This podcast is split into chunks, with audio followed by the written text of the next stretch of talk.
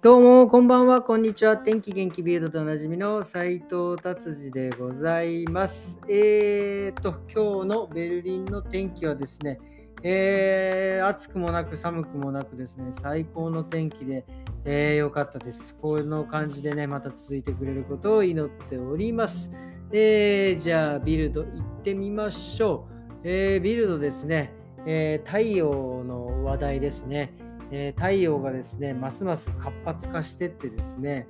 なんだか2025年が、えーと最大の、えー最大値に達するっていうのは太陽フレアっていうんですか、まあ、いわゆる、えー太陽っていうのはこう爆発してこうえーるらしいんですけど、その爆発がですね、すげえ激しくなるってことですね。えーでね、僕これ初めて知ったんですけど、太陽って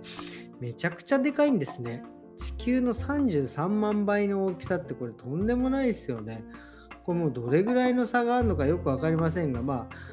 あ、なあどうなんですかね。どれぐらいなんでしょうね。33万倍ですからね。えーなんか野球場とピンポン玉とかそういうぐらいな感じなんですかね。まあよくわかりませんが、まあとにかくでかいびっくりしましたね。それでですね、今度それはその太陽フレアがですね、えーが増えてくるとどうなるかということはですね、地球にでもね、いろいろこうなんかあの影響を及ぼすらしいんですよ。っていうのは、え例えば太陽が熱くなっていくとですね、えー外に、外に宇宙にあるですね、これなんていうんですか、えーえー通信衛星が壊れていくと。ほんで、もうすでにですね、えーイーロン・マスクさんですね、飛ば、イーロン・マスクさんこんなに衛星飛ばしてんだっていう、なんか40個の衛星をもう壊れちゃったみたいですね。このなんかその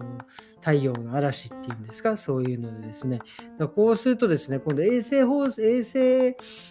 えー、繋いでるもの、例えばなんだろう、それ GPS だったりとか、まあ今いろいろありますよね、もうそういう、そういったものはもう全部やられちゃうってことですよね、壊れちゃうっていうことですよね。そうすると、今度どういう風になっていくんですかね。まあだから、えーそういう衛星で GPS ができなくなるとこ飛行機とか、まあ、車ぐらいだったらねまだいいですけど飛行機だったりとかですねそういうのも、えーちゃんと飛べなくなるだろうしまああとはまあまあまあ単純に停電とかそういったのもあってですねこれあの夏だったらいいですけどね、これ冬にそんなことになったら本当に僕、一回ベルリンでもうです。何年前、3、4年ぐらい前ですかね、そのあのその暖房機が壊れて、本当1月ね、もう凍えた、か凍えましたよね、本当ね。うんに 2, 週間、3週間ぐらい暖房つかなかったのかな。で、家の中がもう本当にもうね、ダウンジャケット着ないともういられないぐらいな状態になっちゃって。でもドイツはすごいですよね。そうなるとですね、あの家賃が安くなるっていうね、まあなんかその計算方法もあるんですよね。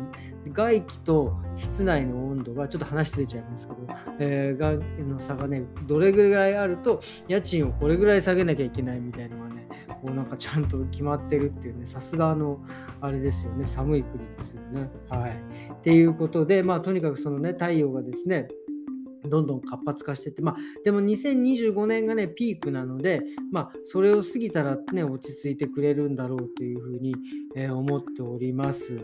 はい、じゃあ次行きますかね。次はですね、えーイーロン・マスクさんですね、もう、えーこの人も結局、なんかいろいろ役員をやるとかやらないとか、なんかね、株主、えーなんですか、会長になるとかならないとかって言ってたんですけど、結局、えー、ツイッターの株をね、えー全部買い占めるというか、買って、この人が、えー全部イーロン・マスクさんが、えー管理するというか、支配するというか、あいや、まあ言い方が良くないですね、えーっていう感じですね。だから全部、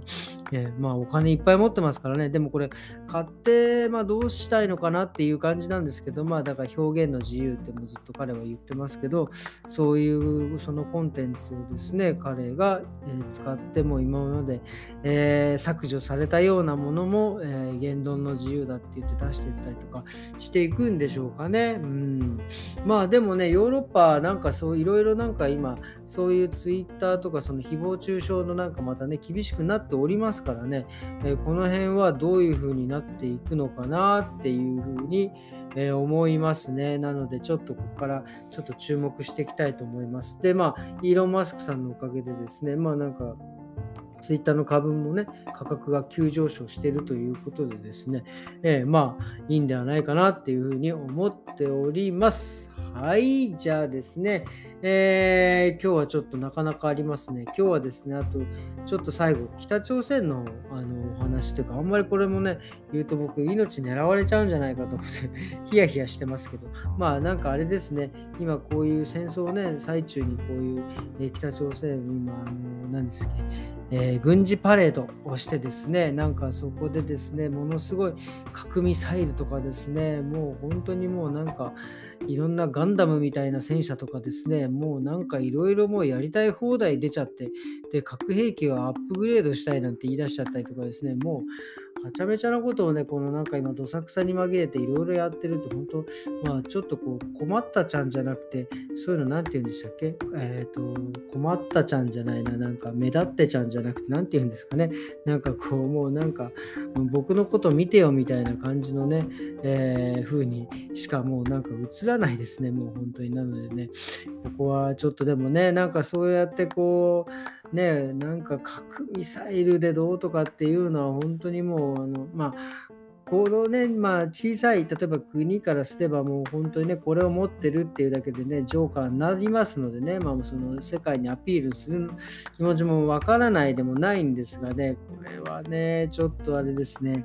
なかなかどんどん力が強くなってきてるまで軍事的にね、なってるんじゃないかなっていう記事でございました。はい、ということでですね、今日はこんな感じで終わりにしようかなと思っております。えー、もうね、気がつけば4月のもう今日は26日ですね、もうあともう今週で、えー、もう4月が終わってしまうんですね。もう5月なんですね。早いですわ、本当にもう。5月入ったら、まあ、5月入ったらもう6月で半分になっちゃいますかね。2022年ももう半分かなんてね、なってくような感じになってきますんでね、ちょっと日々ちょっとまた気を引き締めてね、やっていきたいなと思っております。えー、っていうことでね、今日はこんな感じにしたいと思います。ありがとうございます。それではまた明日。さようなら。